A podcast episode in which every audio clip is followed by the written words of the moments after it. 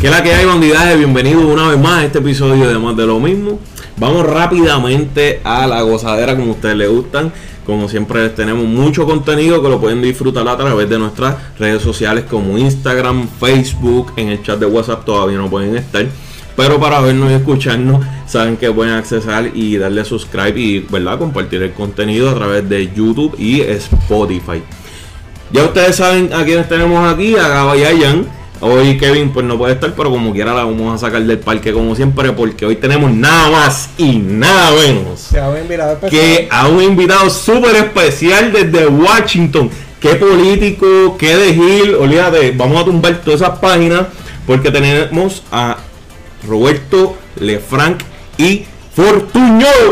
Gracias por estar aquí con ustedes y compartiendo en familia. Gracias, gracias. espacio para los jóvenes y pasarla bien un ratito. Definitivamente. Pues sí, precisamente lo que queremos buscar con, con, este tema de hoy es que ustedes puedan entender lo que está sucediendo. Eh, pues obviamente esto para nada, y queremos dejarlo bastante claro, significa que una afiliación, significa que estamos este, pues haciéndole relaciones públicas como quien dice, ni nada de eso. Esto es simplemente pues que queremos traer a este invitado que ha estado bastante viral últimamente y lo que queremos es prácticamente que ustedes allá en su casa puedan conocer qué es lo que está sucediendo hoy día en el país. Eh, obviamente estos son temas pues, más políticos, nosotros yo creo que este es el primer episodio que, sacamos, pues que tiene que ver con... Con un tema directo de la política, sí. Sí, definitivamente. Y pues prácticamente por esa línea lo que queremos buscar es precisamente que ustedes se orienten y conozcan. No, no que no, no estamos buscando para nada pues que o que le den un voto a favor o que es que ya votaron. Oh, sí. No, yo creo que el tema salió porque pues ustedes, ellos conocen mucho más de política. Yo soy una persona que no conozco, podemos decir nada de política, conozco lo suficiente, hay que me informo cuando tengo que informarme, pero no estoy pendiente a los frutos. son personas pues de todo tipo de... Pero mira, para que ustedes vean, aquí poco a poco le vamos a resolver la vida a todo el mundo aquí en Puerto Rico, porque usted aquí aprende de deporte, aprende de salud, aprende de... Es más, de la vida mismo, para que usted vea que no es más de lo mismo. Este, bueno, hablamos de ti y... ¿Qué, ¿Quién es Roberto Lefranc? Exacto, y que además de quién es Roberto Lefranc, ¿qué te motivó a ser delegado congresional? Pues mira, yo comencé desde joven involucrándome en cosas fuera de lo, de lo típico eh, en el currículo regular de un estudiante. Cuando llegué a la Universidad de Puerto Rico a cursar mis estudios como en contabilidad, eh, además de ir a mis clases, veía como en la universidad había un montón de cosas que la burocracia universitaria las ahogaba, eh, las actividades estudiantiles sumamente afectadas por, por todos esos procesos y los servicios a la comunidad estudiantil también sumamente eh, trancados. Ustedes estudiaron en la YUPI y saben las luchas que se llevaban, sobre todo lo más frustrante era ver cómo los fondos estaban disponibles para hacer ciertas cosas y, y, los chavos nunca llegaban al salón de clase. Entonces eso a mí me creaba una indignación gigante y yo dije, no, no, yo tengo que ver cómo yo voy a poner mi granito de arena para, para hacer una diferencia, para que por lo menos algo de esto se haya corregido. Y ahí fue que me envolví en el Consejo de Estudiantes de la, de la Universidad de Puerto Rico y posteriormente me fui involucrando más en la comunidad universitaria hasta que decido aspirar para, para legislador municipal de Guaynabo, en donde estuve eh, al final de mis estudios, ya, ya estuve en, ese, en la asamblea municipal por cinco años eh, y entonces cuando surge esta oportunidad de, llevar un, grupo, una delegación a la capital federal para luchar por un reclamo que el pueblo hizo en las urnas, en más de una, una ocasión, yo dije, hace falta un joven, hace falta un joven dentro de este grupo. ¿Por qué? Porque nosotros los jóvenes somos el futuro de Puerto Rico y somos los que constantemente nos estamos viendo afectados por las decisiones que otras personas de otras generaciones están tomando por nosotros.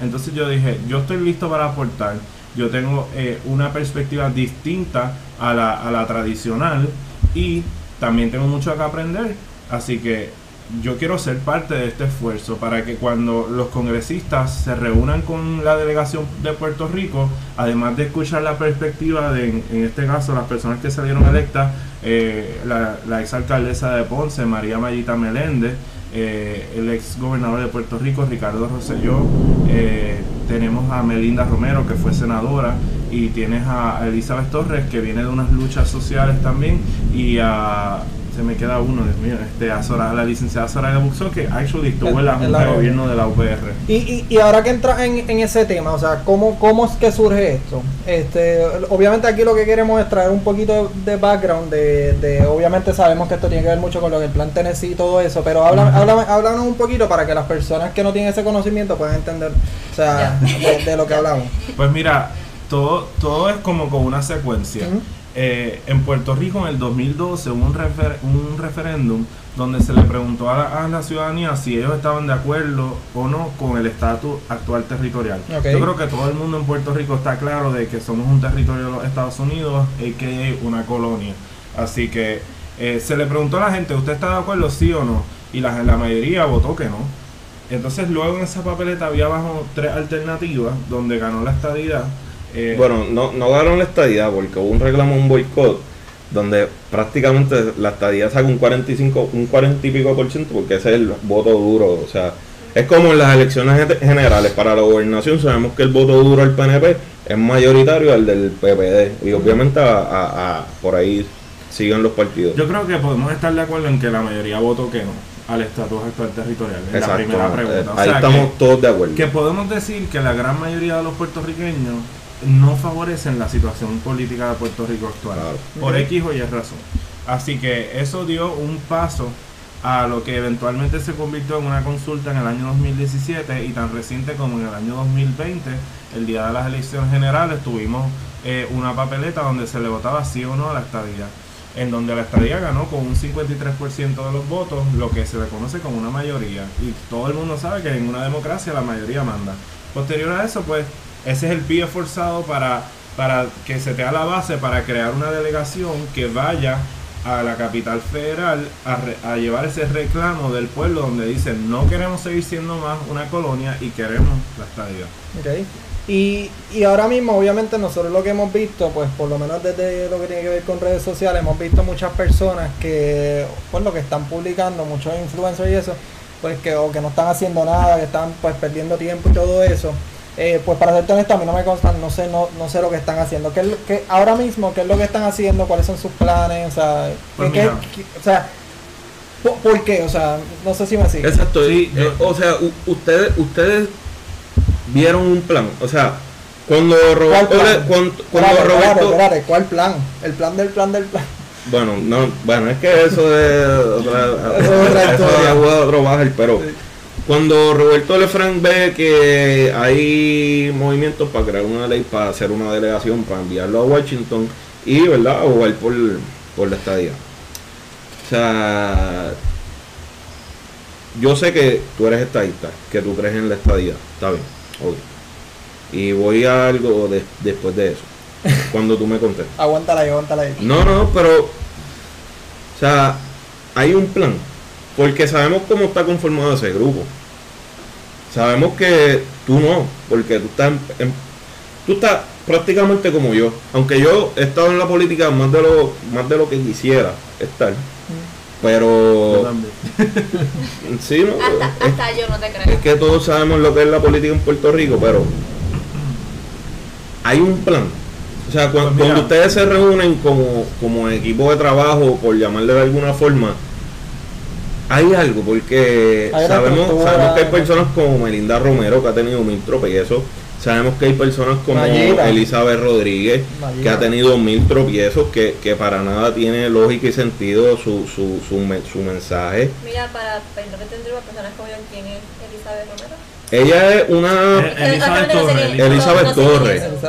Los delegados están, la delegación está dividida eh, de dos maneras. Está dos personas al Senado, que fuera, que es lo que correspondería si Puerto Rico se, se convierte en un estado, y cuatro personas a la Cámara, que es un estimado también de lo que correspondería si Puerto Rico fuera un estado, se divide por población. Según la población, Eh, sí. Así que en ese sentido, al Senado está Soraya Buxo y Melinda Romero, y a la Cámara estamos Ricardo Rosselló, Mayita Meléndez, Elizabeth Torres y este servidor. Eh, pero en cuanto al plan, cada, cada delegado tiene su agenda, cada, cada persona fue electa en sus capacidades personales, profesionales y con sus distintas plataformas. En mi caso, yo he determinado dividir mi, mi esfuerzo en, en dos partes. Yo le digo el 50% y 50%. El primer 50% es lo que es inevitable, que es el trabajo en el Congreso de los Estados Unidos, en, en, este momento específicamente enfocado en los congresistas del Comité de Recursos Naturales, tanto demócratas como republicanos. Que preside Raúl Grijaldo. Que preside Raúl Grijaldo. Y que hay una conciencia de ustedes como equipo de trabajo que no hay intención de hacer nada sobre el estatus de Puerto Rico en el Congreso. Yo no, yo no creo que eso es cierto, ¿no? Oye, pero, pero espérate, eso es... Contesta por qué. ¿Pero por qué? Tú me dices que, que, que tu, tu, interpretación es que no hay una no hay indicios de que quieren hacer algo. Bueno, vamos vamos a estipular que el ELA fue algo antes de promesa y después de promesa.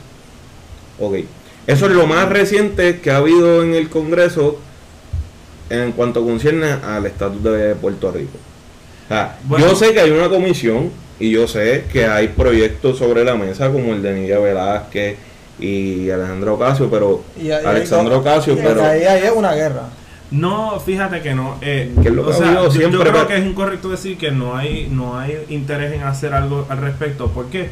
Porque en esto en este New Congress que, que es cuando Grijalva se convierte nuevamente en chairman del comité y Bruce Westerman pasa a ser el, el ranking member. Entonces se han dado ya dos vistas sobre, sobre lo, el estatus Claro. de Puerto Rico. O sea, así que eso no es no hacer nada. Hay dos audiencias, hay dos proyectos de ley sometidos.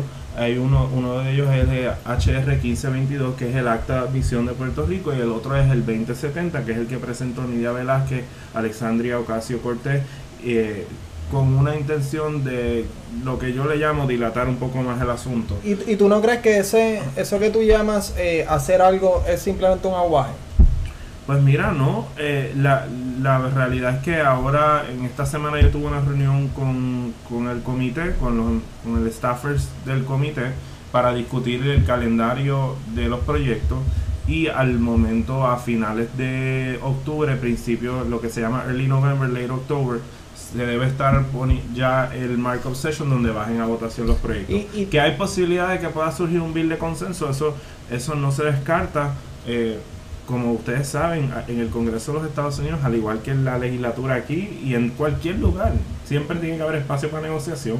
Así que, Y te hago esa pregunta y es principalmente este porque pues obviamente la gente tiene que conocer esa parte pero eso de aguaje obviamente aquí todo el mundo sabe o, o el que no sabe eh, eh, hay muchísimo aquí envuelto en términos de política en cuanto a los territorios. Obviamente este pues eh, se- el- lo que es el gobierno federal eh, los congresistas se moverían a base de que si Puerto Rico sería o no sería un estado demócrata o republicano pues mira, ahora mismo la delegación está dividida entre tres demócratas y tres republicanos. Eh, yo lo que creo es que nosotros tenemos que reconocer que quizás algunas personas que dicen, ah, eh, no han hecho nada. Pero la realidad es que, uno, llevamos tres meses, apenas vamos a cumplir tres meses de establecida la delegación, la primera vez en la historia. Eh, la de Washington DC lleva sobre 32 años. Esto no, estas las grandes luchas no llegan de un día para otro, se tardan tiempo, hay que trabajarla, hay que, hay que hacer unos esfuerzos grandes y la realidad es que si fuera por mí, nosotros hubiéramos sido estado ayer. Pero, pero la decisión no está en las manos de nosotros. Por eso, como te estaba diciendo al principio, en mis esfuerzos yo he dividido mi tiempo en 50 y 50. 50 en el Congreso, que es lo que te estaba diciendo ahorita, y el otro 50% es salir a la calle, visitar los estados, visitar a, los- a los puertorriqueños que se han mudado a otra jurisdicción eh, por las razones X o Y, porque ellos allá sí tienen el poder de votar por senadores y representantes que acá no, y el presidente que acá nosotros no podemos hacer.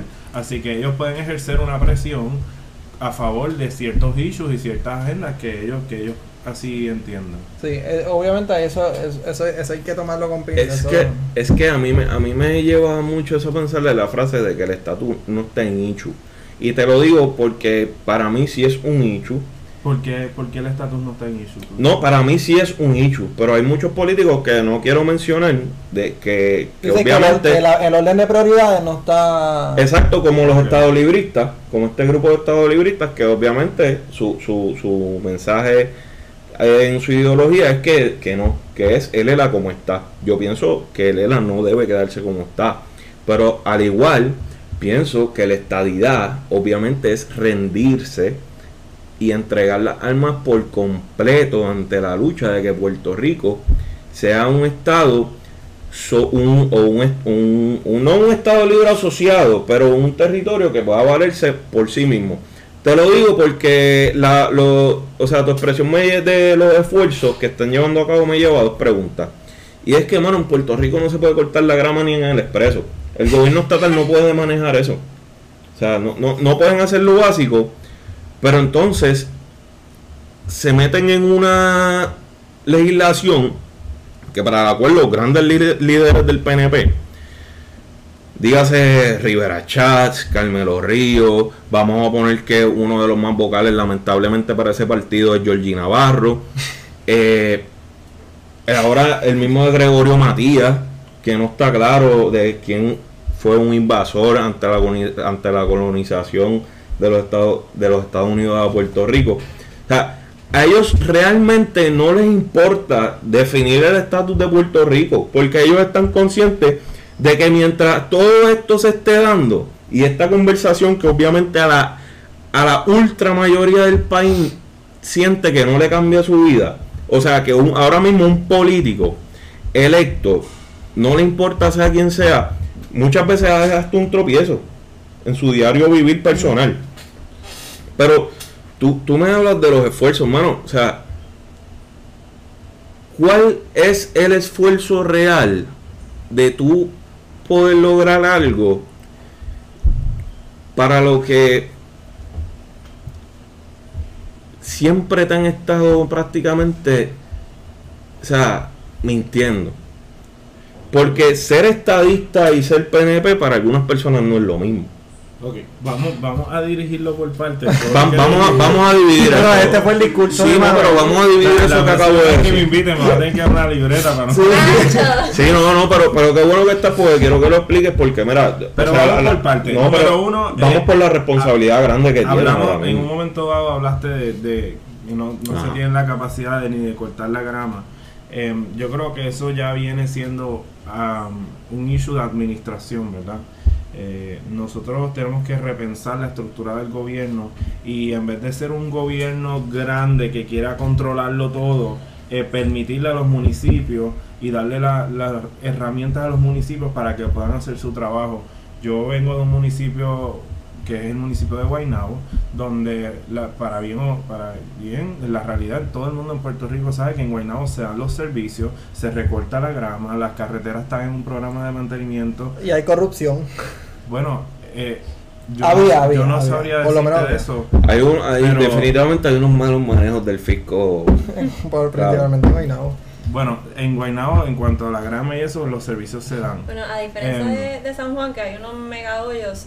Pero yo lo digo porque es algo tan básico. de la gente. Exacto. Pero, pero yo, yo creo que hay, hay que separar dos cosas. La administración es una cosa y la lucha por definir el estatus político de una manera final y firme para nosotros es otra.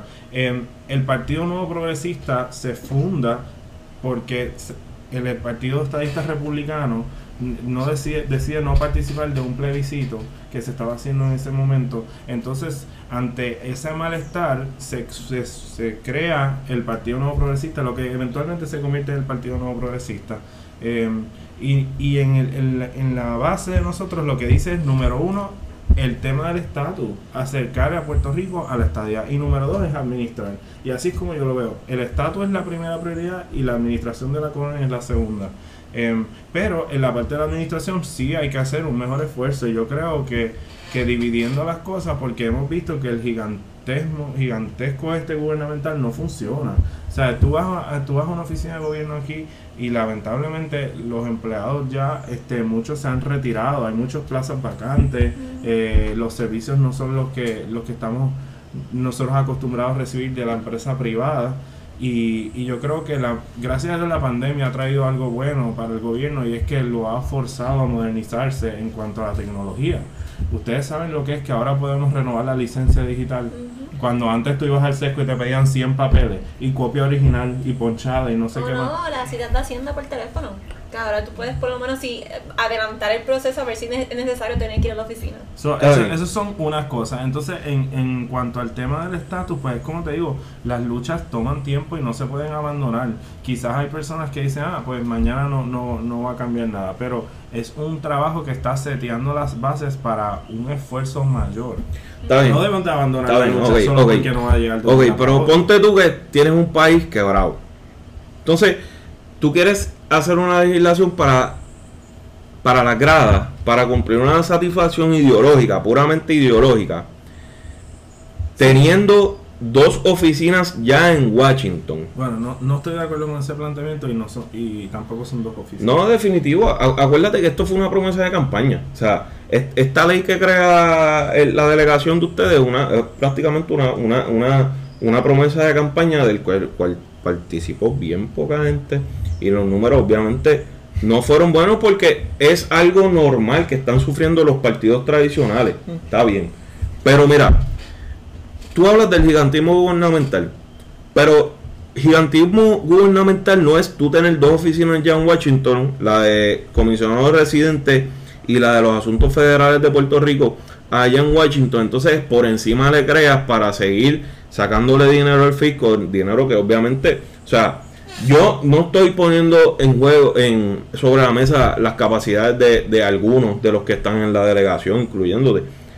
Pero eso no es abonar al gigantismo gubernamental, no es seguir perdiendo el tiempo. O sea, porque obviamente el, el estadista hardcore me va a decir, no, estadidad o muerte venceremos. Pero no es abonar para ti al gigantismo gubernamental, porque es que yo te soy bien sincero. Pues la, la realidad es que Ajá. no, porque nosotros no somos un gigante, o sea, nosotros no somos una oficina con 100 empleados, somos 6 personas que fuimos electas para un solo propósito, que es trabajar para adelantar la estabilidad. ¿Por qué te digo que no es duplicidad? Porque la oficina de Puerto Rico en Washington, conocida como PRAFA, eh, tiene miles de otras cosas que atender, además del issue del estatus. Entonces su enfoque 100% no puede ser todos los días estar visitando congresistas, estarse moviendo eh, across the nation. Su enfoque es los issues, los issues del día a día, que si Medicare, Medicaid, SSI, eh, Lo que lo- se supone que haga la, lo que se O sea, supone que haga la oficina de la comisionada residente. No, porque es un trabajo en equipo. O sea, ustedes, por eso, en en, en Arriba Bichuela, ustedes fueron para allá. O sea, ustedes, el, el objetivo de ustedes es darle apoyo a Jennifer González. Nosotros estamos apoyando el esfuerzo de la comisionada y del gobernador estrictamente en los asuntos del estatus. Eh, la comisionada trabaja a nivel del Congreso muchas, o- muchas cosas para adelantar el tema del estatus y los programas federales. En el caso de PRAFA, además de trabajar algunos issues en conjunto con la comisionada del Congreso, se reúne con jefes de agencia, gabinetes, secretario del Tesoro, secretario de Salud a nivel federal, el secretario de Educación que estuvo de visita aquí en la isla los otros días. Eh, el PRAFA brega más con el gabinete del presidente y, y la comisionada brega más con el gabinete del, del Congreso, o sea, con la parte legislativa. Y, y mencionaste Prafa. En cuanto a, a esa parte, usted- ustedes han colaborado con ellos. Bueno, ¿Cuál- la, cuál- la qué es lo que hay ley, ahora? la ley establece que la delegación congresional, el support administrativo, lo va a dar PRAFA. Ok. Pero el support administrativo es básicamente... eh, Ya todo se resuelve con un email. Los em- o sea, los emails, el email domain de nosotros, pues ese support administrativo de crear ese email domain. Sí, pero al final de cuentas, si si es eso, son entonces. Bueno, es que O sea, ¿Prafa para ti es necesario? PRAFA, lo que pasa es que si nosotros fuéramos un estado, PRAFA no fuera necesario. ok. Al día Y- siguiente, los estados no tienen oficina. Así. Tengo una pregunta, o sea, Nosotros tenemos a PRAFA ante la, la Coño, pero ante no eso, tener eso fue creación ante de no una tener- legislación de un gobernador PNP. Por eso, pero es que era nece- es necesario mientras no seamos Estado, porque yo no tengo dos senadores ni cuatro representantes con derecho al voto, entonces necesito tener un team allí ayudándome full time a adelantar los issues de Puerto Rico. y mencionaste ahorita Pero la si parte- fuéramos Estado no, no, se- no es necesario PRAFA, porque las funciones de PRAFA en un team de seis personas con poder completo al voto en el Senado y en la Cámara ya no es necesario. Pero obviamente tienen un- un- una, llámale suerte, que ahora mismo la dirige el PNP. Pero si, tuviéramos un director de Prafa Popular, obviamente la conversación sería otra. O de cualquier otro partido. Mm. O de cualquier otro partido, sí, pero es la realidad. O sea, Bueno, yo no puedo decir porque yo... Eh, no, no, eh, esa- exacto, no es el caso. Pero sí, porque lo- hubo- tuvo un director. eh, es que la realidad es que Prafa sale de una legislación de un gobernador PNP, que ahora mismo su hija eh, participa de la delegación congresional por, es- por asuntos estrictamente políticos.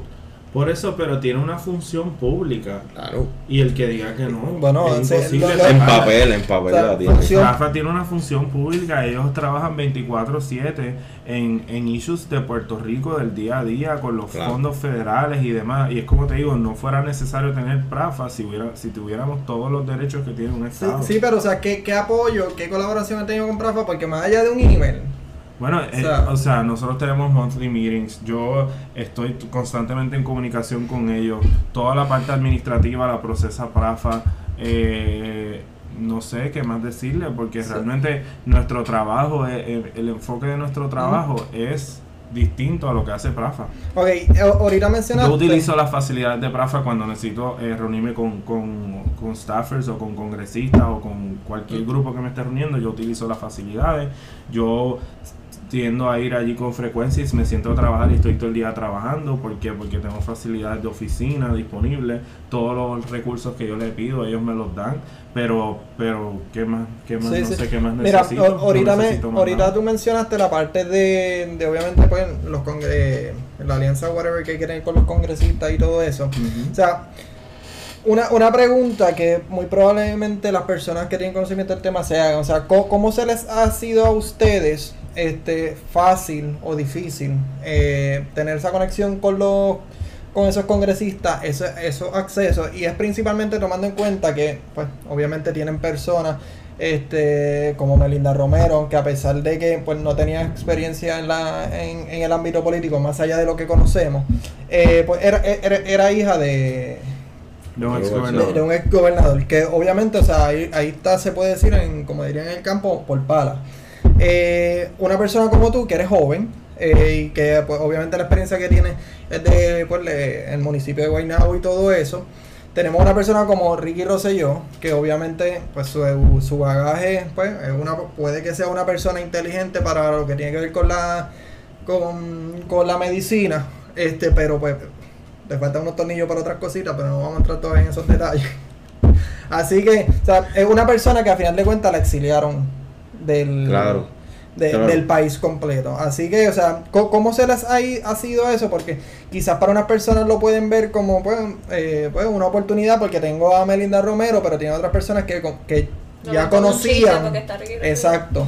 Tenían a Ricky Rosselló, a una persona, a ti que te ven bastante joven y cuando vaya a hablarle a una persona, por ejemplo, por darte un ejemplo como Elizabeth Warren.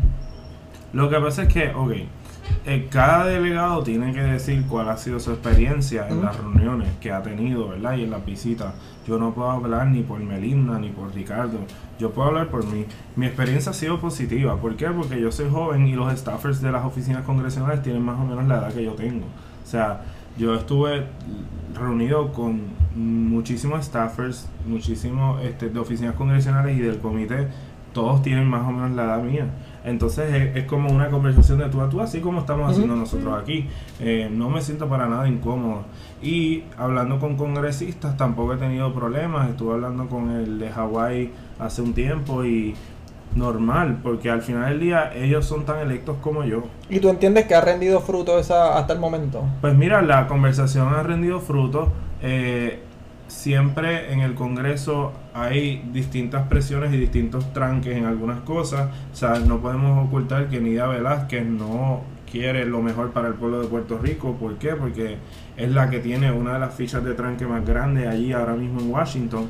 Eh, yo creo que si ella genuinamente quisiera resolver el tema del estatus, ella se puede sentar en la mesa con el grupo que está electo por el pueblo para darle una solución definitiva. Pero en, en verdad para mí es súper impresionante como una persona que nunca nadie aquí ha votado por ella, que nadie aquí eh, responde a nada de ella, que la gente de Nueva York que es la que vota por ella, ella es la que quiere venir a resolver los problemas de Puerto Rico, cuando en Puerto Rico tenemos personas que sí fueron electas por el voto del pueblo, de los que aquí vivimos y, y padecemos todas estas cosas, y entonces eso no. Eh, o sea, eh, tenemos que tener cuidado porque yo no me meto en Nueva York a decirle a, a la gente de Nueva York cómo yo quiero que se hagan las cosas allá. Sí, pero el, el detalle es que para bien o para mal, eh, o sea, esa es la, la de las personas que tienen el poder.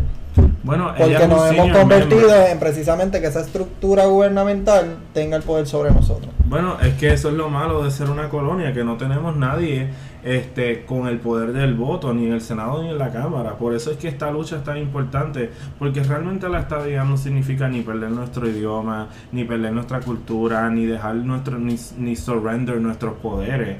La estadía es igualdad, es que nos convertiríamos en un Estado soberano, con autonomía propia. No me puedes imponer una Junta de Control Fiscal, no me puedes decir lo que yo tengo que hacer. Nos tenemos que regir bajo ciertas cosas federales como lo hacemos ahora con las leyes federales. Todas las leyes federales aplican aquí. Lo que diga el presidente Biden aplica en Puerto Rico, pero aquí alguien votó por el presidente, yo no. Pues yo lo que quiero es ser parte en igualdad de condiciones, en igualdad de Bueno, responsabilidades. pero, pero discúlpame, pero podemos votar en la primaria. No. ¿Y para qué sirve eso? Eso no sirve para nada. Bueno, al final de cuentas son delegados que nosotros le damos a ellos. No, la Bueno, primaria cuando, lo- ¿para qué cuando nosotros votamos puedes en la, votar por- la prima, la primaria que nosotros hacemos, y me corrigen si estoy mal, no cuenta para nada, es algo más como... No, no. No, Bueno, cuenta sí, para sí la primaria, cuenta. para definir quién es el candidato final, pero al, pero volvemos, ¿para qué sirve eso? No, ahí, Bueno, ¿cuántos ahí sí- delegados tiene espérate, Puerto Rico? Ahí sí estoy contigo, como que el hecho de que, de, que, de que no tengamos voto ante las personas que deciden por nosotros, eso está malísimo. Ahí sí estoy bien de acuerdo y, Y, eso y sí. fíjate que ahora en las elecciones, ¿a dónde fue el presidente Biden cuando quería buscar el voto de los puertorriqueños? No vino a Puerto Rico. Él fue a Florida. Bueno, Porque los puertorriqueños que viven en Florida sí pueden votar por él. El pero modo- los 3.2 millones que vimos aquí no podemos votar por él. Pero yo te aseguro a ti que si nosotros pudiéramos votar por los presidentes, tú los, ven- los verías por los barrios metidos, por las avenidas, buscando el voto de la gente y prometiendo cosas para mejorar la calidad de vida aquí. O sea, hay dos rutas para no ser colonia, es o la estadidad o la independencia. Yo escojo la estadidad, pero el que quiera la independencia, pues él tiene una alternativa para irse. Yo lo que creo que, que nosotros todos debemos de trabajar unidos Bueno, es para salir de la colonia. Sí, pero el que también, ten- el que también quiera la estadía también tiene la oportunidad de irse. Al igual que el que quiera la independencia, si esto llega a ser Estado, hipotéticamente, en otro mundo. No, no, no, cuando digo tienen la oportunidad de irse, es que tienen la oportunidad de irse por esa vía. Siempre y cuando estemos hablando de alternativas descolonizadoras. Eh, tanto la estadía o la independencia, ambas son alternativas descolonizadoras, porque una es soberanía como un estado de la nación americana y otra es soberanía como un país independiente. Son Bueno, dos eh, cosas. La, la, li- la libre asociación definitivamente sí es un estatus sumamente válido. Porque Bueno, cuando el departamento... es válido para personas aquí, pero no, no, no es válido para, no es válido para la persona aquí. Para el Departamento de Justicia de los Estados Unidos sí es válido. No. Porque ellos, ellos, claro, ellos han expresado que usted tiene que tener, ellos están muy claros de, de, de los, de los números en cuanto a los plebiscitos que se han hecho. Ellos están muy claros entre a las tres alternativas de estatus que se le debe exponer al pueblo de Puerto Rico. Porque para que haya una expresión que allá en el Congreso haya consecuencia, pues definitivamente ellos ya han dejado sobre la mesa las tres opciones que el pueblo de Puerto Rico tiene para escoger, que es la libre asociación, la independencia o la estadidad. Pues, pues fíjate, yo creo que, que hay que referirse a la última carta del Departamento de Justicia donde ellos dicen em, que la, que la, ¿sabes? Ellos te explican bien claro que lo de la libre asociación es una modalidad de la independencia. Y, y oye, eso está bien, lo- los que quieran irse por esa vía, pues Puerto Rico se convierte en un, estado, un país independiente y, y como cualquier otro país independiente puede hacer tratados con los Estados Unidos de América y negociar algunas condiciones sujeto a lo que el Congreso de los Estados Unidos le quiera aprobar en ese momento. Y de momento la aprueba la ciudadanía por 20 años o por 10 años y viene el próximo Congreso y la tumba, porque un Congreso no puede obligar al futuro. Y eso se lo dijo también el Departamento de Justicia al, al- cuando emitió la opinión del proyecto de Nida Velázquez, es que you- one Congress cannot bind the other one. Ni, ni tampoco una legislatura aquí estatal puede obligar a la próxima a hacer algo. O sea, Le- le- le- la, la alternativa de, del, del- un país soberano, pues puede negociar con Estados Unidos como con China, como con Cuba, como con Chile, con cualquiera que quiera. Sí. Le, Lefran, háblame o sea, de los congresistas. Hasta el momento, ¿cuáles han convencido sobre este tipo? Pues eh, no voy a dar mucho más detalles de esa parte porque tenemos el marco bien cerca, número uno. Número dos, em, sabemos que hay unas personas que están bien pendientes a con quienes nosotros nos hemos reunido para poder tratar de llegar a ellos y, empujar a convencerlos en la dirección opuesta. Eh, así que en ese sentido, pues, pues soy un poco más reservado, pero te puedo decir que los números que tenemos para la votación que va a haber en el marco cuando bajen los dos proyectos a votación o el, o el bill final eh, es favorable. Hay muchas personas que nos han dicho eh, el congresista está a favor de la estadidad, cuando llegue el día de la votación va a votar por la estadidad pero no se quiere, como quien dice, no me quiero meter a pelear con Nidia ¿verdad? Y, y que te hace pensar que cuando llegue el momento de la verdad se va a meter, se va a ensuciar las manos, como quien dice. Por, lo van a hacer porque eso es normal, ese tipo de cosas suceden. Es, en, el Congreso ese voto es, cerrado es a viva voz. A viva voz. ¿Y cuánto necesitas? ¿Mayoría? la, 50, 50 más 1. 50 más 1. Y ahora mismo ahí en el Senado 50.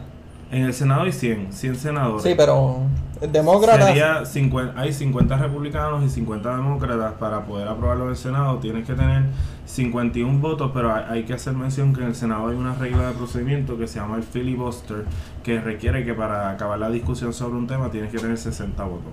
O sea que en el Senado se pone un poquito más tricky la cosa porque cuando el bill primero tendría que ir a comité también y después de que sale de comité cuando bajen al floor, eh, la manera en que funciona ya es que dicen, ok, vamos a empezar la discusión sobre este tema. Empiezan la discusión y los senadores van y hablan y dicen esto, lo otro, pero entonces alguien tiene que presentar una moción para que se acabe la discusión. Pues esa moción para que se acabe la discusión del tema la tienen que secundar y tienen que haber 60 personas a favor y entonces para que se acabe la discusión. Entonces después alguien dice moción para que se apruebe el proyecto. Eso es literalmente como el estatus de Puerto Rico. Pues, pues, es que el Congreso, en, en, inglés yo lo describo como esta institución que desde sus inicios, cuando los Founding Fathers hicieron la constitución, el Congreso en realidad es inherently immobile. Está hecho para que para que la nación no esté todo el tiempo cambia esto, cambia lo otro, como pasa aquí, que hacen una ley hoy y mañana la cambian y después la enmiendan o cambian un cuatrenio y lo cambian todo. El Congreso está diseñado para que eso no pase, para que para que la nación siga un solo curso. Entonces sean las cosas que, que, que creen cambios, sean cosas que abrumadoramente yo le digo, se tienen que alinear todos los planetas. ¿Por qué? Porque todo el mundo en el comité de la, de, la Cámara de Representantes Federal tiene que estar alineado para que eso salga del comité. Después tiene que estar alineado el liderato de la Cámara para que el bill sea aprobado en Cámara. Después pasa al comité en el Senado. Se aprueba en el Senado, en el comité, y entonces en el floor se acaba la discusión, se aprueba en el Senado, y entonces va al, al escritor del presidente y se firma. Son cosas grandes eh, que requieran la atención de todo el mundo. Por eso es que este tema del estatus es un tema que hay que trabajarlo y que cuesta tiempo y en esfuerzo en, adelantarlo. Cuando vino ahora la pandemia, ¿qué pasó? Se alinearon todos los planetas y los bills de, de, ayuda económica pasaron así. ¿Por qué? Porque está todo el mundo en el mismo bote. Para eso es que está diseñado el Congreso. Para que cuando sean cosas de consenso a nivel nacional, sea algo que haga así y pase. Bueno, yo todavía no he recibido mis ayudas. ¿Cuál es? Todas. ¿Cómo va a ser? Mira, pues aquí tenemos Pero tienes que Y fui, ya, ya tuve mi cita en Hacienda hace, hace como ¿Cómo se llama este? Y todavía estoy esperando.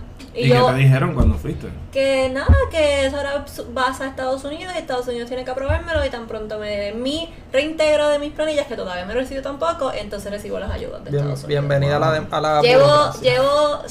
Pero fíjate que, que es como que un caso sumamente distinto a lo que uno escucha en la calle, porque te tengo que decir que con esto de las ayudas, la gran mayoría de las personas las recibieron como, como se supone.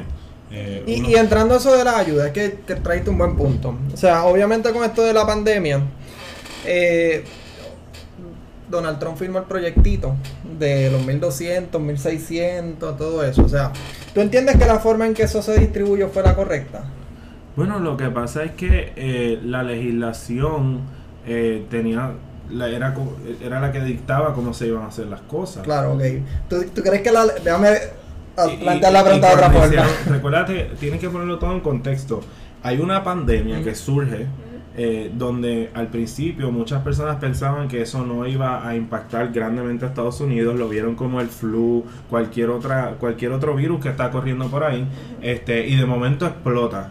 Y empiezan aquí, acá en todos los estados, incluyendo Puerto Rico. ¿Ustedes se recuerdan el secretario de salud que dijo, ah, eso para acá no viene nada? Sí, pe- Rosselló. sí, no, no. Este, o sea, eh, yo creo que, que, Pero- pero lo que que- nadie se esperaba lo que estamos viviendo hoy en día. Entonces, eh, cuando explota la cosa, tienen que hacer una legislación porque la gente estaba sufriendo, la gente estaba sin trabajar, no había eh, protección, equipo de protección. ¿Ustedes se acuerdan que no se conseguía ni hand sanitizer? Sí, no, pero precisamente a lo que voy es, es Y la Casi- legislación que se hizo, pues quizás no es perfecta. Sí, es lo que decir. casi por esa línea, porque eh, esas ayudas federales, pues, sí, este, muchísimas personas, personas la necesitaban, pero tenían un gran, un, cierta parte del país que continuó trabajando, continuó generando y todo eso, que obviamente, digo, yo entendería que de igual forma hay que incentivarlos, pero, eh, contra, quizás esos 1200, 1600 que le llegó a uno de estos empleados que continuó trabajando, quizás se pudo utilizar en una familia que realmente no tuvo los recursos, no tenía el, el dinero y todo eso.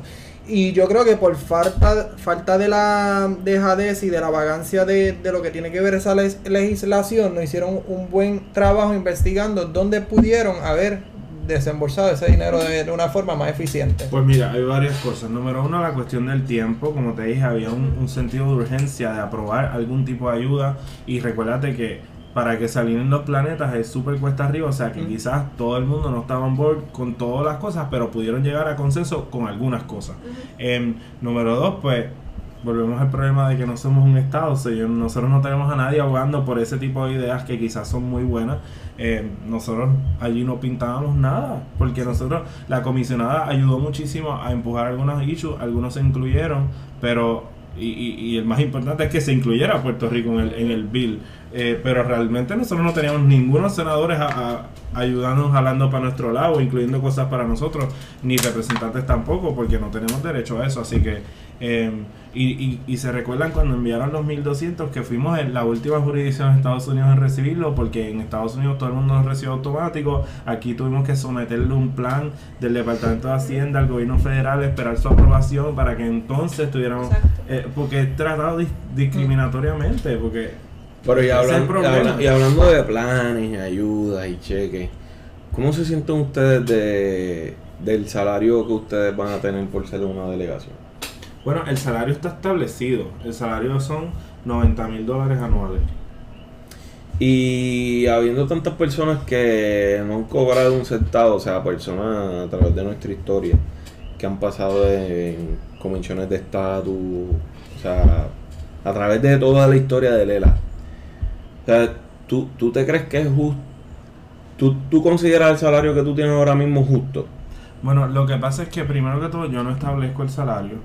Eh, yo no, yo como te digo, yo esta ley no la creé. Yo soy una persona que decidió participar de la, de la, de la elección por las razones que te dije al principio. Eh, y yo estoy aquí a trabajar para la estadía y yo tra- llevo trabajando desde la estadía, para la estadía desde antes de tener esta posición, desde, desde, desde la calle, como quien dice. ¿Cuán- ¿Cuánto que- es el término de ustedes? O sea, La ley, la ley establece cuatro años, son cuatro años, o sea, y, Y- y- ¿Cuatro o sea, años desde que empezaron o cuando se... Acabamos en dic- eh, 31 de diciembre del 2023, que si no me equivoco. Que ahí pasaría una reelección. No, la ley no establece proceso de reelección. Eso va a depender de quién sea el gobernante en ese momento. O la legislatura, cómo vea el... Habría que hacer una ley nueva o enmendarla. Realmente esta ley no establece, no- no establece ningún proceso Ya, de reelección y tampoco establece el salario. ¿Sabes? Que en un momento de- decían unos números, decían otros. Ajá. Yo, yo realmente, después de que después de que uno pueda cumplir las funciones, ustedes saben que vivir en Washington es bien costoso. Eh, lo que viene siendo los Ubers, la comida, el tren, el área para, para uno quedarse. Yo te pregunto... Todo eso es bien costoso. Yo te pregunto, o sea, obviamente ahora mismo tú me vas a decir que sí. La respuesta a la que te voy a decir sí. Si, si a ti yo te pregunto... Espérate, pero ¿qué pregunta es Sí, esta? no, no. Si, a, si a ti ahora mismo yo te pregunto, ¿lo harías de gratis? Tú me, Pues, Que tú si me- lo haría de gratis. Tú, tú ahora mismo, obviamente, porque estás en la posición este y no hay forma de, re- eh, de regresar. Si yo lo haría de gratis, pues mira, yo lo haría de gratis si yo tuviera los medios económicos para sustentarme. Pero en este momento, pues ese, eh, yo estoy dejando a un lado lo que lo que eran mis otras mis esfuerzos de un trabajo a tiempo completo para enfocarme en este trabajo a tiempo completo o sea y necesito de ganar un sueldo para poder sustentarme que no es como doña Miriam. Si yo fuera millonario a mí no me interesa cobrar. Y, de todos hay, y hay personas en la delegación que no están cobrando un sueldo pues porque tienen como sustentarse o tienen otros ingresos. ¿Cómo quiénes? ¿quiénes son ellos? bueno Ricardo Rosselló no está debiendo un sueldo y él, tendrá sus otros sustentos económicos así que pues, yo estoy seguro que yo le digo si yo tuviera si yo tuviera el dinero para no, no tener que cobrar, lo haría porque yo ¿Y qué, tú, y, qué tú crees de hipotéticamente que oye persona que se nomine a un puesto y di a, uno de esos puestos y de entrada diga, mira, sabes que si, si mi salario, si, si no es cobrando, no lo voy a hacer. Bueno, es que, vuelvo y te digo. Porque, y, y mi pregunta va porque si tú tienes... recuérdate que esto, esto esto se convierte en un issue de política pública del gobierno de Puerto Rico a raíz de esta ley que se creó. Cuando ganar el, la estadía en el plebiscito del 2020, se convierte en un issue no de un partido político, sino de un issue del gobierno de Puerto Rico como política pública. Bueno, del gobierno de Puerto Rico dominado por el PNP. Bueno, el gobierno es el gobierno. Bueno. Eh, y, y mi pregunta se convierte en un tema de la política política pública. Entonces, al convertirlo en un asunto de política pública, pues, pues o sea, esto es un trabajo como cualquier otro. Cada uno de ustedes tiene su trabajo y devenga su sueldo. Pero, ¿Tú harías tu trabajo si no te pagan? Bueno, depende. quizás lo haría pero, yo, pero, pero tienes que pagar tu casa, tienes que pagar tu comida, tu auto. o sea, es, no, es natural que uno devenga un sueldo por un trabajo que está haciendo a tiempo completo. ¿Y, y tú entiendes que los ciento, ¿cuánto era? 140 era. Es que el capitalismo siempre. Lo, lo que se había propuesto inicial. Es que yo no, no, sé de eso porque eso nunca No, tú, tú y obviamente tú no estuviste en esa discusión.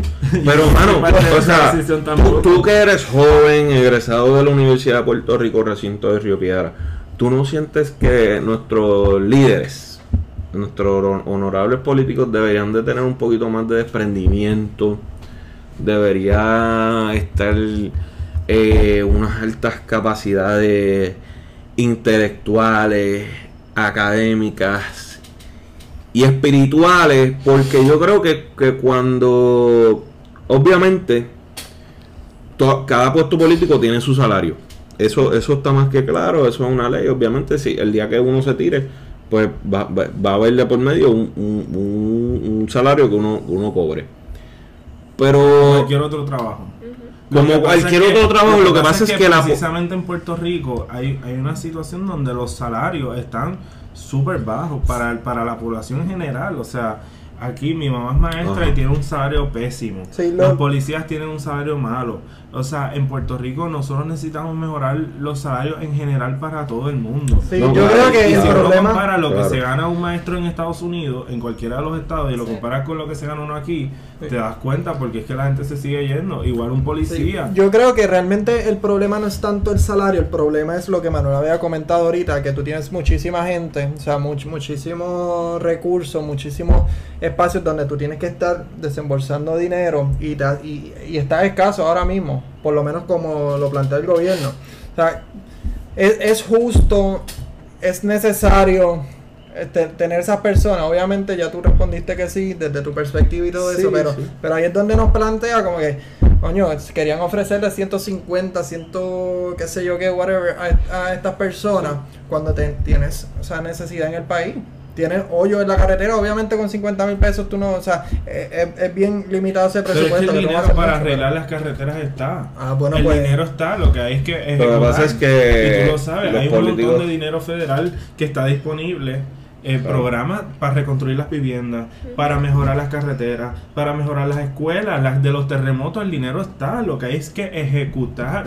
O sea, eh, es, es eso, o sea, no tiene que ver con esta delegación que se que te ganas 90 mil dólares. O sea, eso es una cosa, pero es que las carreteras, los fondos... Pero entonces, ¿por qué hay motivación a crear una ley y ejecutar para enviar una delegación a Washington? Pero ¿por qué no hay motivación para hacer eso?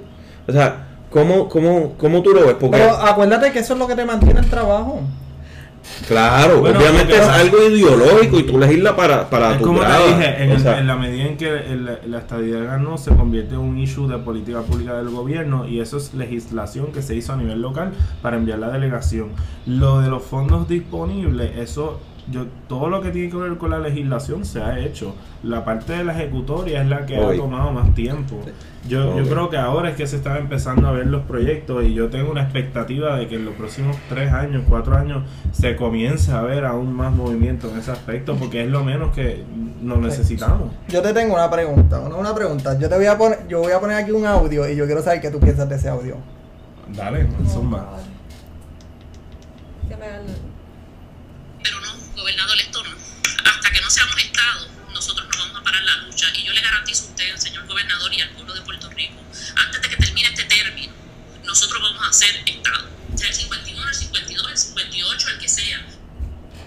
¿Tú, tú entiendes que eh, antes de que se acabe el cuatrenio es viable y lo van a lograr? Lo que pasa es que... Obviamente, disculpen, obvi- obviamente entiendo que, o sea, ustedes van allí a hacer lo mejor posible y todo eso.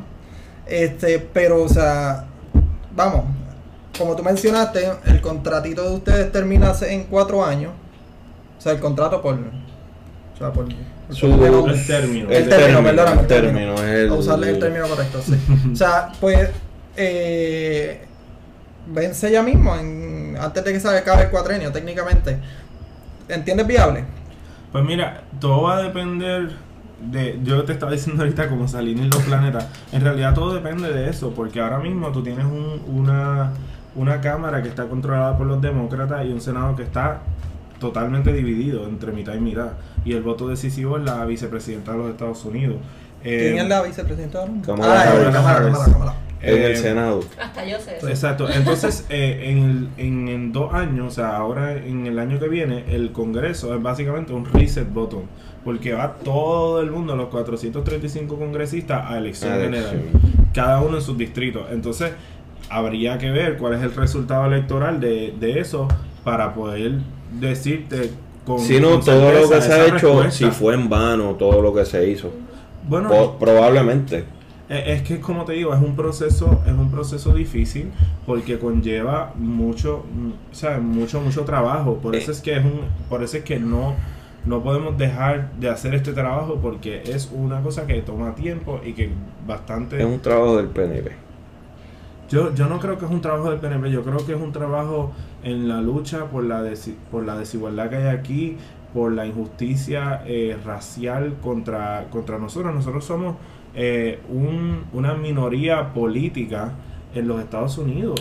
Y así se nos discrimina como. No tenemos derecho al voto, no tenemos igualdad en los fondos federales. Ahora mismo hay un señor que se llama Baello Madero que lo está demandando el gobierno de los Estados Unidos por el, porque el, el señor que residía en Nueva York se mudó de Nueva York al municipio de se- no sabía que tenía que notificar la- el cambio de dirección y siguió recibiendo su cheque de seguro social con el El suplementario. seguro social Y, complementario. y entonces cuando una vez lo están demandando y recobrándole para atrás porque al mudarse a Puerto Rico perdía ese derecho. Exacto. Imagínate tú, Y ya, pero ya que una estamos, persona ya, mira, pobre, qué abuso. claro, pero, pero ya, ya que estamos acá, ¿tú crees que si tuviéramos un pueblo más, más, un poquito más consciente y más despierto, esa legislación para crear una delegación congresional no hubiera tenido una oposición contundente? Quizás ustedes como delegados estarían sintieran una mayor presión porque vamos a ser bien sinceros, hay una hay un sector bien grande de la población de los que están pendientes a la, a la política que están sumamente en contra de y seguramente tú lo has visto, tú lo has leído, porque tú no vives en una burbuja, pero están bien en contra del grupo que los crea a ustedes como delegación. Bueno, es tú- normal que haya oposición siempre. Acuérdate Pero lo que voy es a- al término político, si si tú sientes que en, en la sociedad boricua ahora mismo hay, hay una hay una dejadez política. Bueno, yo, yo sé que la gente está frustrada porque hay mucha gente que al igual que yo quieren que esto cambie. O sea, yo no creo que la gente está conforme con la situación que se vive ahora mismo en Puerto Rico. Realmente nuestra situación colonial nos tiene bien ahorcados. ¿Por qué? Porque no somos ni un país independiente ni somos un estado con los mismos derechos. That's it. Eso es blanco y negro. No, no daba más. O sea, Y entonces la gente, pues, desafortunadamente, yo no creo, yo no creo que no están conscientes. Yo lo que creo es que, pues, cada uno de nosotros tiene su, di- su diario vivir. Tú tienes tu trabajo, tú tienes el tuyo, tú tienes el tuyo, tienes tus cosas de, que hacer desde por la mañana hasta por la tarde. Y entonces, por eso es que es importante crear un grupo de trabajo cuyo enfoque y cuyo norte sea este. Yo- así es como yo lo veo, yo creo que, que el, el tema del estatus debe y es y debe seguir siendo una prioridad para nosotros. Eh, y yo insto a las personas que no creen en la estabilidad eh, o que estén opuestas a ella a que como quiera se unan al esfuerzo que nosotros estamos haciendo porque al final del día cuando, cuando se dé la votación final de admitir a Puerto Rico como un estado ellos van a tener la oportunidad de votar que no. Es que yo entiendo que, y de nuevo, de, de haberte escuchado de todo, que se- de todo esto, yo entiendo que lo que tú dijiste que el trabajo de PNP. Yo creo que es una de las razones mayoritarias por las que personas como yo detestan la política. Por el jodido fana, por el, el querido fanatismo, perdón, me hablé peso. Porque yo que soy una persona que no o tengo un rencor con la política porque me crié en una familia de uno de los partidos tradicionales. No voy a decir cuál. Y en un momento que era, o sea, tú le coges tanto odio, porque ¿qué es lo que hablan? Solamente de fanatismo. Es la primera vez que, que por decir alguien, alguien que es ab- abiertamente de un partido me habla de estatus, no de partido. Que Lo es algo pasa es que bien la estabilidad diferente. es mucho más grande que el PNP y esa es la realidad. Si tú ves los números, el PNP sacó menos votos que la estabilidad. Y eso te dice algo. Po- no, Eso por te eso dice que hay estoy- jóvenes, que hay personas que ya se cansaron del Partido Nuevo Progresista por la X o Y razón. No, ¿Y por, por eso, por Bueno, eso la la razón la sabemos. estadistas. No, por Y eso. también personas dentro del partido de nuestro amigo Ah, no. que o sea, se dieron cuenta de que no hay futuro como un territorio. Yo lo que entiendo es que si tú Eh. estás trabajando en base a tu estatus y, y se respeta tanto Seguimos sea cual aquí. sea tu, tu posición, seas estadi- estadista o independentista o, o de ELA, o sea, eh, si, si es por tu estatus, es completamente respetado tu, tu opinión. Pero si tu, tu punto de defenderme es como que es que el partido, vete a buen sitio, como que, o sea, ya, ya estamos en el 2020. Lo que sí, pues se puede ver como un medio 21, estoy de 2021. 2021, whatever, 2021. Lo que sí puedo entender y, es- y sí, y sí en mi opinión es que entiendo que estuvo un poco de más, esté cobrando o no, que Ricardo Rosselló se esté de nuevo representándonos cuando sea lo que sea, sea lo que sea, ¿sabes? y si y si te las cosas mal en un momento. So, obviamente sí da el lado como que esto es de nuevo algo de fanatismo, algo del partido, porque estás poniendo a alguien que abiertamente fue exi- exiliado o lo que sea porque hiciste las cosas mal públicamente, o sea, se a la luz. Yo So, creo- sí da un poquito de es, es, que es, ah, Escepticismo. Sí, escepticismo, sí. yo sí caga según es que esté esto. Escepticismo, este, ante como que, coño, so, también este tipo está de nuevo allí cuando allí hiciste las cosas mal. Como que independientemente de que tú, Bueno, tanto tú como otras personas estén trabajando en la base a que realidad están- Eso, Las eso el PNP no se lo esperaba. La realidad es que las personas salieron a votar. Sí, Ni él sí. mismo Y, se lo y- esperaba. y el, Ni él señor mismo se lo esperaba. El, el señor Ricardo Rosselló fue electo por el voto directo del pueblo. Sí, Pero- y pero esa ahí- es una expresión democrática que no se puede Ah, ignorar. no, sí, ey, Yo eso- creo que Eso está súper... la, la elección era abierta a todo el mundo, Y- regardless de su partido. Así de brutos Eh, son. Y, Y mira- y tuvieron la oportunidad de votar Toda por persona, fanatismo, toda persona con fanatismo sí. El Oye, fanatismo sí. siempre es malo, no Sí, importa es si es político es o sea, corporativo o religioso. Sí, es todo. O sea, todo lo que sea fanatismo eh, te ciega de poder mirar fuera, de mirar desde una perspectiva distinta. Yo soy estadista, yo milito dentro del Partido Nuevo Progresista porque yo entiendo que el Partido Nuevo Progresista es el único partido que, que tiene el, como norte resolver nuestro estatus territorial. Yo, de verdad, yo estoy harto de vivir en una colonia, te lo digo. Yo, yo tengo la oportunidad de viajar a muchos lugares, gracias a Dios, y, y veo la diferencia y, la, y uno la siente. Y yo me frustro de que yo no puedo votar por los líderes de nuestro partido, de que tengo que seguir las órdenes de ellos, de que nuestros militares van a defender a los Estados Unidos de América y no pueden ni escoger a su commander in chief y que, y que cuando se reparte el bizcocho para Puerto Rico es lo que sobra lo que sobra y lo que los senadores de Florida nos ayudan a conseguir. Porque esa es la realidad y no la podemos tapar con una mano. Y, y, lo, y lo que ha pasado es que los jóvenes estamos cansados. La diferencia es tú estás cansado igual que yo, pues tú quieres hacer algo para cambiarlo, sí o no. Quizás no tienes que tirarte el robo político, pero desde donde tú estás puedes hacer la diferencia. Cada, cada cosa que uno haga por sacarnos de las colonias hace una diferencia, sea cual sea tu tu- tu estatus eh, final, si es estadidad o es independencia, cualquier cosa para sacarnos de la colonia ayuda. Eso es como yo lo veo. Y yo creo que, que sí, hemos tenido corrupción en todos los partidos, en los dos partidos, en, hasta en el Partido Independentista. Eh, yo personalmente creo que la realidad es que son siempre los mismos que se rotan de candidatura. Tú Mira. corres hoy ahora para este, el otro corre para el otro y se los rotan. Eh, eh, o sea, tenemos nosotros los jóvenes que involucrarnos en la política, porque si no, nada de esto va a cambiar. Si dejamos que ellos, los otros sigan decidiendo por nosotros, después no nos podemos quejar. Tenemos que salir a votar. Y yo creo que los jóvenes han sali- salieron a votar en la última elección. Sí, evidentemente se vio, por lo menos o sea, la parte de los jóvenes, esa parte se vio. Y tenemos que presentarle a los jóvenes una alternativa de gobierno que los represente y que funcione para ellos. Y Que claramente no es ni el PPD ni el PNP. Bueno, hay espacio dentro del PNP para mejorar, siempre hay espacio para mejorar, pero Ah, bueno. por ejemplo, ¿Qué? yo soy un joven que mientras estuve en la legislatura de Guaynabo, le abría las puertas a, a las personas de todos los partidos, ayudaba, no importaba ideologías políticas, no importaba religión, no- yo ayudaba a todo el mundo por igual. Y a los jóvenes, a los jóvenes sobre todo les buscaba la manera de poderle abrir oportunidades, siempre que me llamaban estaba disponible, participaba, porque hay que llevarle una campaña educativa a la gente.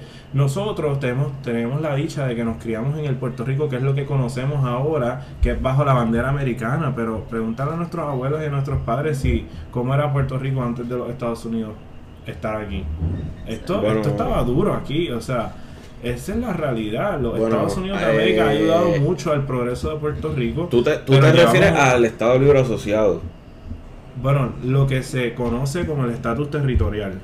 El Estado Libre Yo, Asociado. Ese es el nombre yo de la estoy, yo Constitución. estoy de acuerdo con que ser parte de Estados Unidos es un gran beneficio más. Yo que me expuse a que estuve un año estudiando en España, se me expuso a mucha gente de Latinoamérica.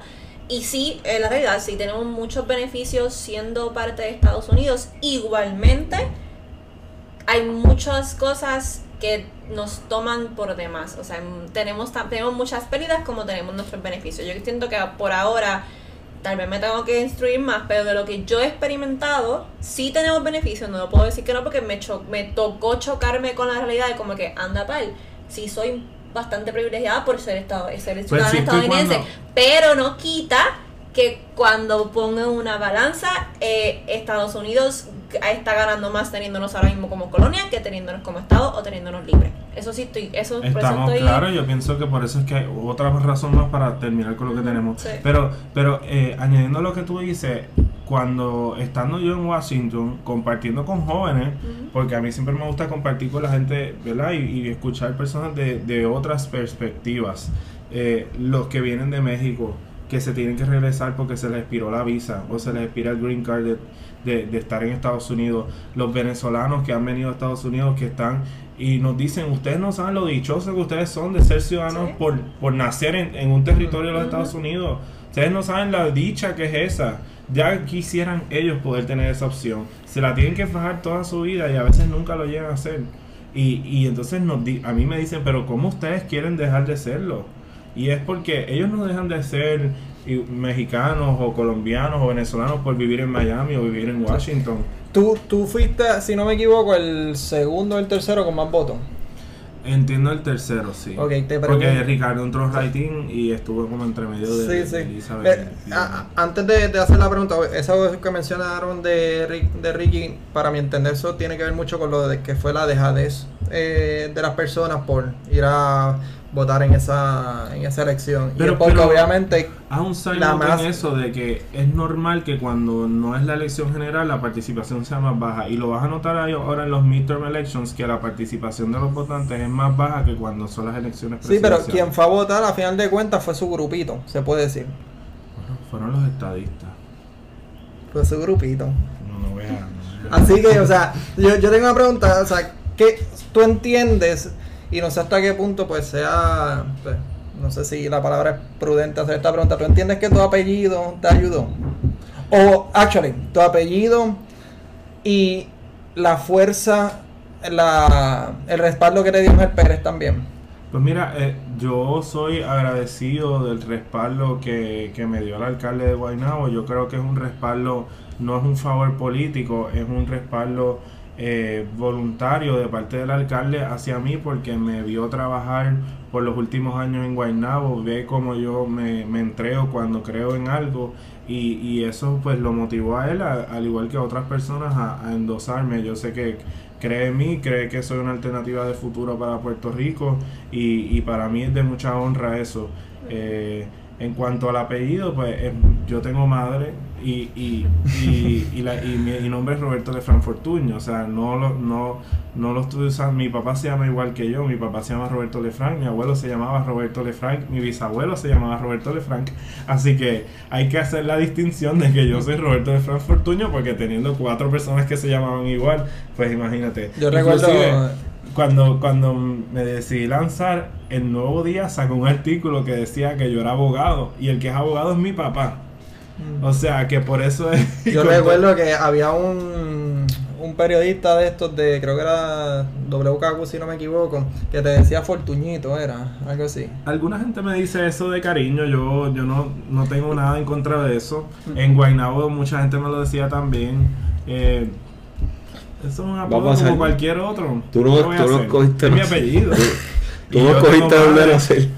No, pero, pero y, y mi relación con Luis Fortuño es excelente, eh, es un buen consejero, siempre, siempre me dice su opinión para que la considere y, y al igual que lo escucho a él, escucho a muchas otras personas, pero siempre me gusta escuchar también gente que piensa distinto a mí. Yo creo que eso nunca puede faltar en, en, la, en la mesa de trabajo de una persona que, que es un político porque eh, quizás algunas personas aquí se los olvidan, pero después de que pasa la elección ya tú no eres PNP, tú eres un funcionario electo del pueblo. Sí, pero hay gente Y que se- eso se le para olvida. el pueblo. Eso Vale. incluye a los PNP y a los que no son PNP. Sí, pero a la gente se le olvida eso cuando llega allá arriba. Bueno, pues eso es algo que hay que tener presente. Yo lo trato Sí. de tener presente Y- y- todos los días. Y eso es parte de lo que ha hecho que ahora mismo tanto los partidos políticos como la estructura gubernamental estén en declive como está ahora mismo.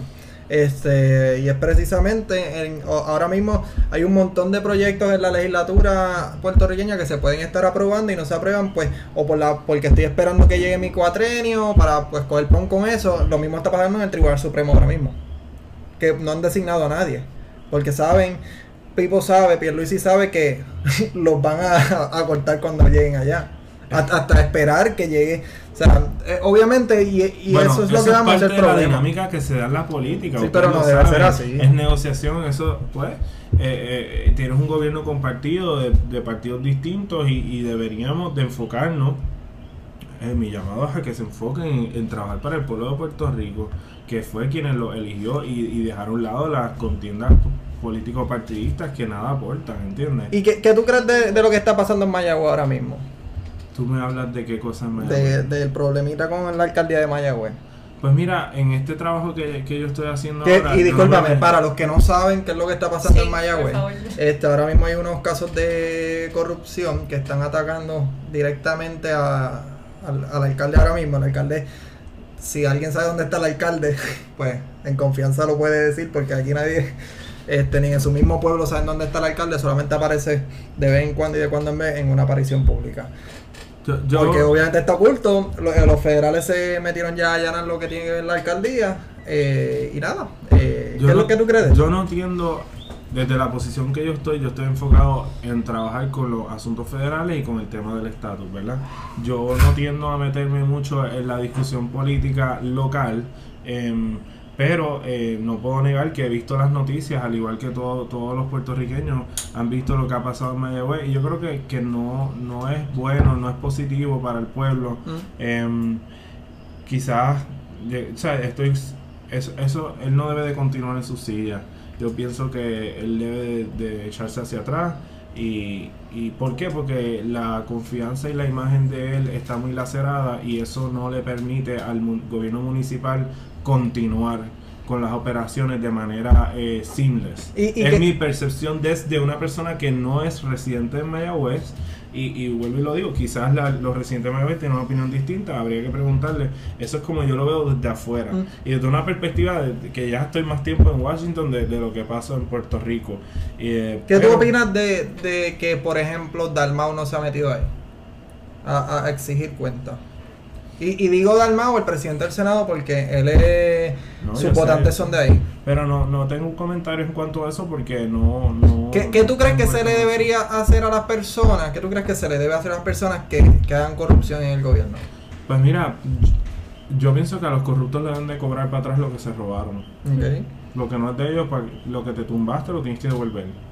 Y cuidado si hasta le cobras intereses. Esa es mi percepción. Ah, hay a mí me enseñaron desde pequeño que lo que no es mío no se toca. Y yo eso lo tengo presente en todos lados. Pero ¿cómo tú haces eso? mío no lo toco. Co- co- ¿cómo El que tú- se lo roba, pues que lo devuelva. Y, y, y cuidado si hasta ir preso. Sí, pero porque por eso. que tiene que estar tumbándose los chavos. Del pueblo menos todavía. ¿Cómo tú haces en un país, cómo tú, tú aplicas eso que tú estás diciendo en un país donde ni tu propio partido se atreve a fiscalizarte? Y a eso voy con la pregunta de Dalmau siendo presidente del, del Senado. eh, que, o sea, ni siquiera cuando le encuentren los cargos, ¿qué es lo, qué es lo que va a pasar con él? Prácticamente va a pasar. lo- me- me- ¿Qué, está pasando con, con Anaudi? Mira. Mira. lo que pasó con Perello.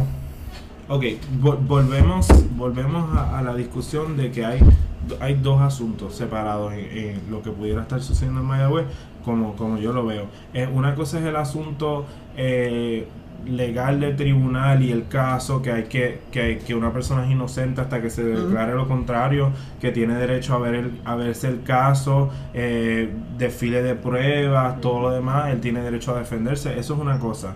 Otra cosa es lo que les dije ahorita de la sustentabilidad de la operación municipal. Un buen líder tiene que saber identificar cuando ya uno no es, eh, no es, no, no es, este, la palabra que quiero decir es, cuando ya uno no es la persona que debe estar ahí porque le está haciendo más daño que bien a la operación municipal, un buen líder debe de poder saber identificarlo y decir, no, yo me voy a retirar de esto para que la operación municipal no se vea afectada por mis situaciones personales.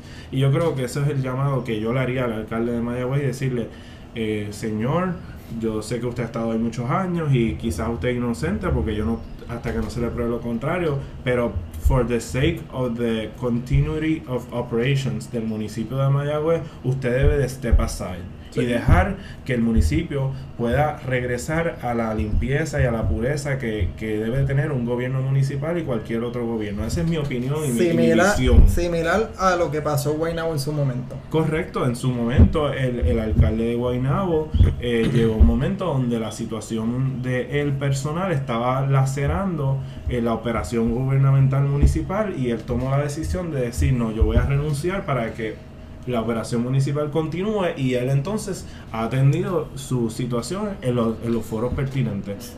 Pero, pero mientras el, el alcalde de- Mayagüez siga en la silla, la atención de la prensa en eso no va a permitir que las operaciones continúen como de costumbre. Y similar a lo que pasó en el gobierno en el 2019, es lo mismo. Yo creo que mínimo, mínimo. Un buen líder tiene o sea, que saber cuándo tomar esa decisión. Yo creo que mínimo. O sea, a una persona que, que, que se le dé la confianza para estar en el gobierno, para administrar las finanzas de, pues, de, lo que es el país completo. eh, o de su municipio, mínimo debería ir, este, se le debería cobrar. Este, yo te diría que hasta el doble o el triple.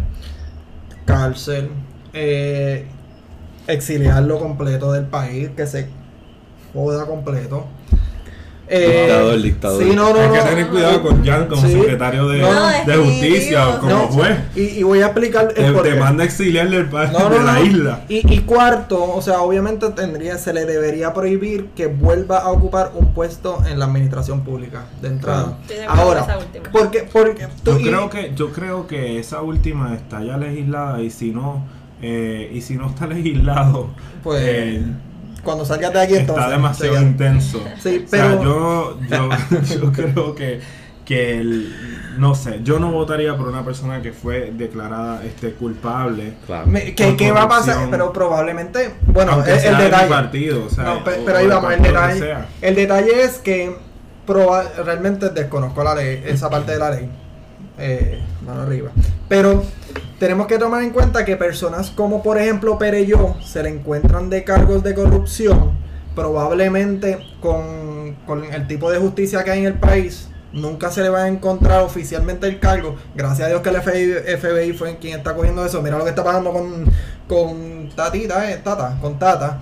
Eh, que eso también, pues obviamente el FBI en su momento va a llegar este, y le va a tocar otra vez eso, la eh, puerta. de igual manera, la representante eh, Charbonnier, eh, cuando surgió lo de ella, pues ella decidió dimitir a su cargo.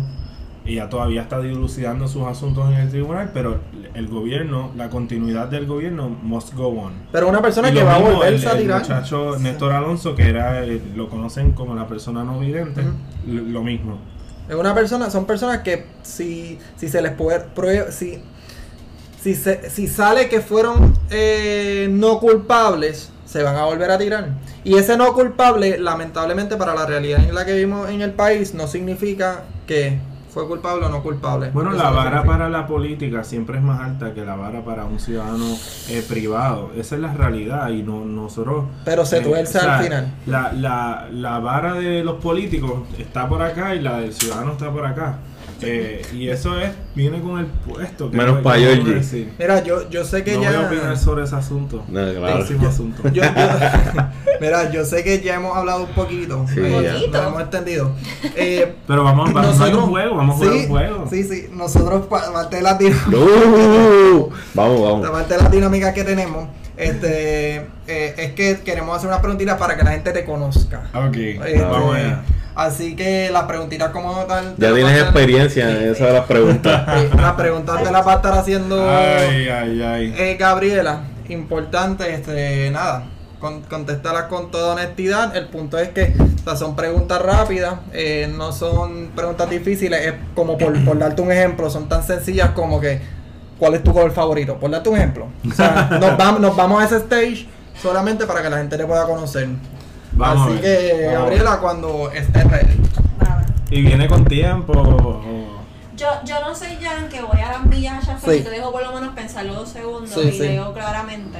Gracias. Pero, a Dale, vamos allá. Ok, esto es un choose. Whatever. Apple o Samsung.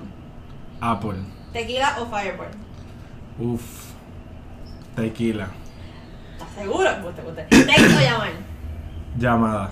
Vainilla o chocolate. Vainilla. Calor o frío. Uf. Eh, calor. Cocinar o pedir delivery. Cocinar. Si vas a comer vi- vino, tinto, blanco o espumoso. Eh, eh, espumoso. Ok. Cuando tengas hijos, niño o niña. Niño. Coca-Cola o Sprite. Ninguno. Ok. Henneken Agua. o, medalla. Ninguno. Refu o Olvidi. Uf.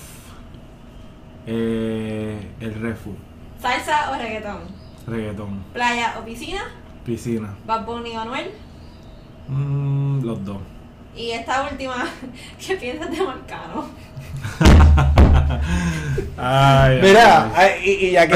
Un saludo a nuestro amiguito Héctor Marcano, este, hecho éxito en su programa. Mira, y, y- y, oye, y ya que Gabriela trae ese tema de Marcano, ¿cómo, o sea, ¿cómo la pasaste des- después de eso? No te voy a, pre- no te voy a preguntar durante, porque ¿Qué pasó te ahí? vimos sudando, pero Pues ¿qué mira, pasó ahí? O sea, no, no, no. bueno, en, en los estudios a veces hace calor. Eh, aquí, aquí hace un poquito de Sí, calor, sí. aquí hace un Poquito poquito de calor, pero un poquito nomás. No, pues mira, oye, eh, yo soy una persona joven, yo no llevo años de experiencia en esto. eh, muchos de los políticos que ustedes están acostumbrados a ver tienen unos media trainings. La realidad es que la campaña mía fue súper corta y yo no tuve ese, ese training para uno poder manejar los medios. Lo que se me dijo que se me iba a preguntar en cuanto a temas, uno siempre cuando le hacen una pregunta de entrevista, le, le dicen, ah, uno dice de qué temas vamos a conversar, me habían dicho unos temas y, y luego pues nunca se dieron esos temas y fue una, una trivia que no tenía nada que ver. Uno se pone nervioso, como quien dice, y también había un poquito de vacilón porque pues de eso es lo que se trata el programa. Pero, pero yo sí hablo inglés, estudié, gracias a Dios tuve la dicha de que mis papás me dieron esa oportunidad de, de estudiar en una escuela donde se me enseñó in- inglés. Yo hablo inglés perfecto, gracias a Dios. Yo soy una persona profesional que tiene mis estudios en contabilidad. Yo fui a la universidad.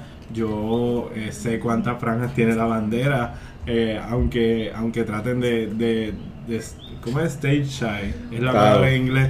Eh, me sé el himno también y, y me sé el Pledge of Allegiance. Pero hay veces que, que a uno lo cogen así como boom de momento y uno se queda como que, espérate, ¿qué? Eh, si yo ahora mismo te digo, eh, Manuel, eh, dime el nombre del presidente que está en el billete de 5. Ok, anyway, vamos a seguir con otras preguntas aquí. ¿Qué vas a decir? Déjame salvarte allí. ¿Qué vas a No, decir, Jan? no. Dime el, eh, cuál fue el quinto presidente de Estados Unidos. No sé, a mí- Ve, esa, hay Después veces que a es un uno billete- le, le después que es un ¿Cuál billete, no me importa. Sí, pero, pero la Dime gente- cuál es la respuesta. Después que es un billete, a mí no, Empieza a mí con no me importa. Sí, pero- No voy a decir ay Virgen me cogiste. Pero vamos. Es que hay veces que a uno le preguntan cosas y uno se queda como que en shock. Sí, pero y más si estás en televisión, pero Claro. pero pues uno aprende esa experiencia y, y nos movemos para adelante. Yo no creo que, que eso demuestra más o menos de mí. El que me conoce sabe que yo soy un fajón. Sí, pero vamos a dejar algo claro, o sea, vamos a dejar algo claro. La gente, la crítica de las personas era prácticamente porque desde la perspectiva de cada uno, como lo entienda, pues ellos entendían que si es una persona que se está postulando para un cargo público al final de cuentas, debe saber eh, para lo que está corriendo. Y obviamente esas- las personas, eso se podía percibir como si, como si no supieras para lo que estás corriendo. Bueno, claro, porque eso es todo lo que quizás conocen de mí, pero el que yo soy una persona que está súper preparada para, para el cargo que estoy así, eh, eh, ejerciendo. Eh, si no, no me hubiera eh, lanzado a esto. Y, y yo te, te aseguro a ti una cosa, ningún congresista te va a preguntar cuántas franjas tiene la bandera o que le cantes el Pledge of Allegiance. O sea, nosotros tenemos más cosas más importantes que discutir en las reuniones. Así que, pero, pero siempre esa, esos programas eh, de ratings, de farándula, pues busca ese tipo de cosas y, y, y uno a veces, bueno, como te dije, se queda en shock, así que como- ahora yo te digo, como te dije, Mira. cuánto, dime la cara del billete de 5, dime el, el tercer presidente o el cuarto, o sea, son preguntas que a uno... Eso, no- eso no influye en nada en mi vida después que esos billetes Yo lleguen. Mira. que yo pero. Mira, son experiencias que uno aprende. me- me- claro. Anyways, mira, este, ya que- queríamos dar este espacio obviamente para que la gente te conociera. Nosotros también, este, pues, no te voy a mentir. eh, en lo personal yo no estoy de acuerdo con, con, el trabajo ni nada de eso, ni con lo que están haciendo. Eh, creo, como te había mencionado, que hay espacios donde se tiene que utilizar me- mejor esos fondos, eh, esos recursos. Quizás tú eres un excelente recurso, quizás todos los que están allí, quizás todos los que están allí son excelentes recursos, pero hay otras áreas donde se pudiesen utilizar mejor esos recursos, incluyendo el recurso capital o el recurso humano. Eso, o sea, no queda, no cabe duda. Eh, ustedes tienen una tarea, esa tarea es sumamente respetable desde la perspectiva de, lo que son los estadistas y las personas que creen en eso. No estoy diciendo que soy independentista, no estoy diciendo que soy estadista, no estoy diciendo que soy estado librista. Eh, Lo que estoy diciendo es que no apoyo para nada este, pues, esa, esa parte de la elección. Eh, te reconozco y pues obviamente entiendo que se necesitan más jóvenes como tú que se involucren en esto que tiene que ver la política y es tomando en cuenta pues como mencionaste tú pre- precisamente ahorita o sea, si los jóvenes no, no se meten en esta parte de la política ¿qué va a pasar de aquí a, Seguir teniendo lo mismo. Vamos a seguir teniendo lo mismo, vamos a seguir teniendo personas que voten por una persona como Ricardo Rosselló, vamos a tener personas que cuando Melinda Romero se tire para el Senado, para la Cámara de Puerto Rico, pues ya sabemos la historia. Así que nada, este. Son personas preparadas, pero Sí. el pueblo es inteligente, el pueblo tiene la oportunidad de salir a votar y escoger quiénes van a ser sus líderes y quiénes los representan cada cuatro años. Eh, y Bueno. mientras yo tenga la, la oportunidad, ¿verdad?, de seguir trabajando para el pueblo desde la posición que estoy ahora, así lo voy a seguir haciendo hasta, hasta mi último día. Así que gracias a ustedes por la invitación a este foro, me la pasé súper bien, les tengo que decir. Quiero volver y me gustó el- la sesión de preguntas, me gustó. Te tratamos suave, te tratamos Ah, pero, pero me Tenemos otro juego, tenemos otro juego más. Ah, pues ese lo dejamos para el próximo. Dale. Bueno, pues gracias a ti, ¿verdad? Por, por venir aquí y ser parte de más de lo mismo. Así que nada, nos fuimos, ¿verdad? Sí, nos fuimos, nos Dale. fuimos. Gracias y síganos. Llévatelo.